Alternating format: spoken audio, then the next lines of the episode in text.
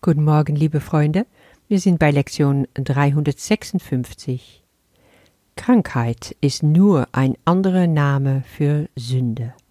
Heilung ist nur ein anderer Name für Gott. Das Wunder ist somit ein Ruf an ihn. Wir kehren in unserem Abschnitt Was bin ich wieder zurück zu Paragraph 1.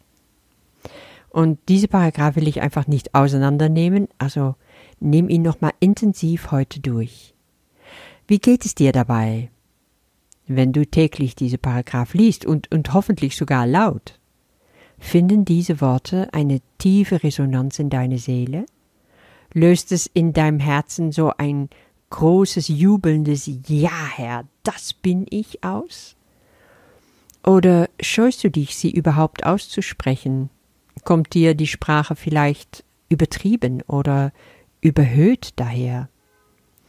Ich kenne auch keine andere Stelle im Kurs, wo gesagt wird, ich bin das heilige Zuhause von Gott selbst oder ich bin seine heilige Sündenlosigkeit selbst ich bin mir aber auch sicher, dass Jesus diese Worte nicht zufällig gewählt hat. Sie entfalten ihre Wirkung tief in deinem Herzen und sie rufen eine Reaktion hervor.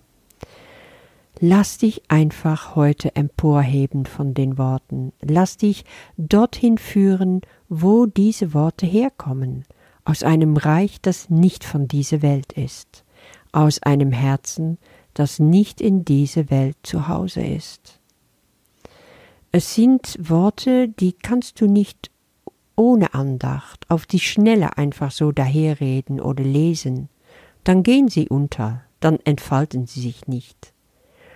Lese sie also mit der Aufmerksamkeit, die sie verdienen, auch wenn dein Ego noch so sehr protestiert.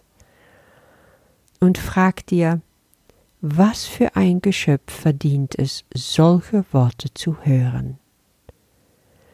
Für welche Kreatur sind diese Worte geschrieben worden? Höre dann die Antwort, die direkt von deinem Vater selbst kommt. Für dich, mein Kind, für dich alleine, weil du perfekt und vollkommen bist und das aller, allerliebste, was ich habe. Ich liebe dich jetzt und unendlich auf ewig. Du bist meins. Und dann akzeptiere in Demut, dass er von dir redet. Krankheit ist nur ein anderer Name für Sünde. Heilung ist nur ein anderer Name für Gott. Das Wunder ist somit ein Ruf an ihn. Was meint Jesus damit hier? Warum ist Krankheit ein anderer Name für Sünde? Es ist ein Ausdruck, den wir in unterschiedlicher Form an verschiedene Stellen, also sehr häufig eigentlich im Kurs zurückfinden. Es bedeutet einfach, dass jede Krankheit unseres Körpers aus einem tiefen Glauben an unsere Sünde, unserem Schuld daherkommt. Wir sehen uns auf eine tiefe, auch, auch wenn nur unbewusste Ebene, als sündig und als schuldig. Krankheit ist dann der Preis, den wir dafür zahlen, weil wir meinen, gesündigt zu haben gegen Gott. Und diese Schuld wird dann auf dem Körper projiziert. Kennst du das Psychotherapie-Pamphlet, das Jesus nach dem Kurs Helen diktiert hat? Da steht, Krankheit kann nichts anderes sein als der Schatten der Schuld, grotesk und hässlich, weil er die Deformierung imitiert. Wenn eine Deformierung als wirklich angesehen wird, was könnte ihr Schatten dann anderes sein als deformiert?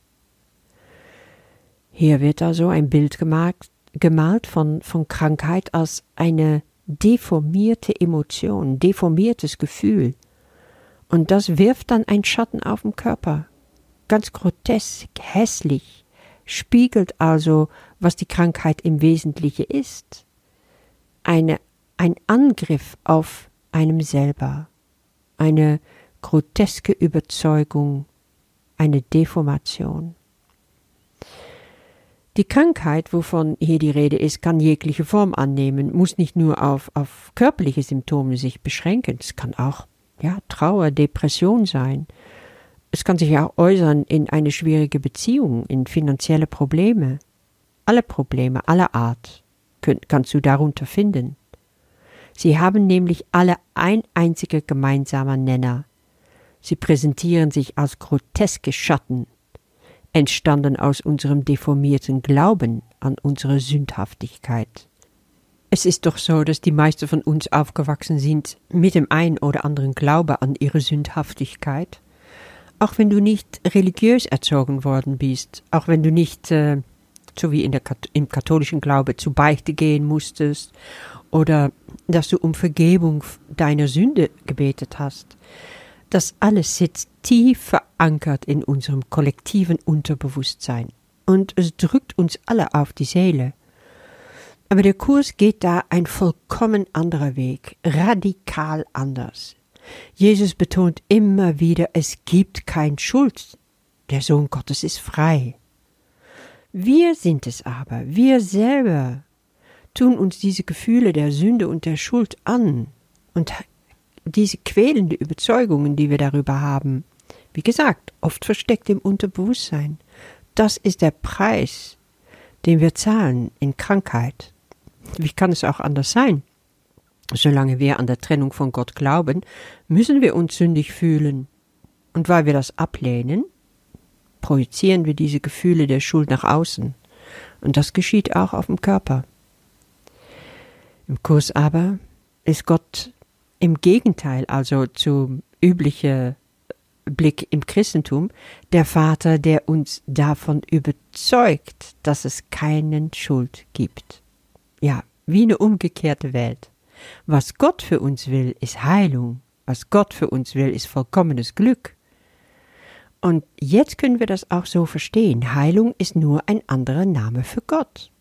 Er will doch, dass wir von allem geheilt werden, von körperlichen Krankheiten, aber auch emotionaler Stress, externe Probleme, egal was.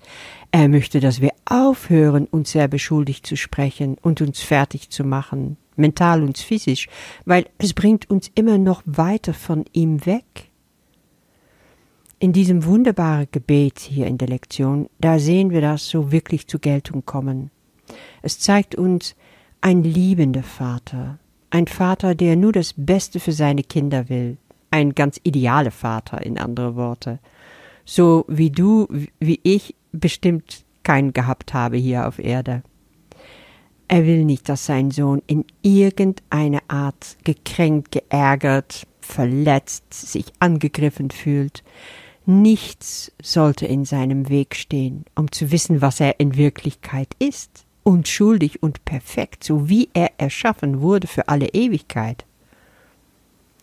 Da kannst du also dieses Gebet in der Ich-Form setzen und dann wird es noch viel tiefer gehen. Vater, Du hast versprochen, dass du nie versäumen würdest, auf jeden Ruf Antwort zu geben, den ich an dich richten würde. Es spielt keine Rolle, wo ich bin, was mein Problem zu sein scheint, noch was ich glaube, dass ich geworden bin. Ich bin dein Sohn, und du wirst mir Antwort geben. In dem Wunder, was Gott dir schenkt, da wirst du seine Liebe wiederfinden. Das ist, was hier im Gebet ausgedrückt wird. In der Leitgedanke heißt es, das Wunder ist ein Ruf an Gott. Ich glaube, das ist auch so zu verstehen, Gott hört dich, weil es überhaupt ein Wunder ist, dass du ihn rufst. Gottes Name, erinnere dich, ist auch dein eigener Name. Er wartet sehnsüchtig drauf, dass du ihn rufst. Alles, was sündenlos und heilig ist, das bist du. Dein Ruf zu Gott wird erhört. Er will, dass du das Wunder der Heilung erfährst. Gebe ihm alles, ohne zurückzuhalten. Leg alles bei ihm ab. Bekenn dich zu deine tiefste Ängste. Er wird dich in seine Armen schließen und dich einfach nur in deinem Ohr flüstern. Mein Kind, wie froh bin ich, dass du da bist, dass du mir gerufen hast. Du bist geheilt.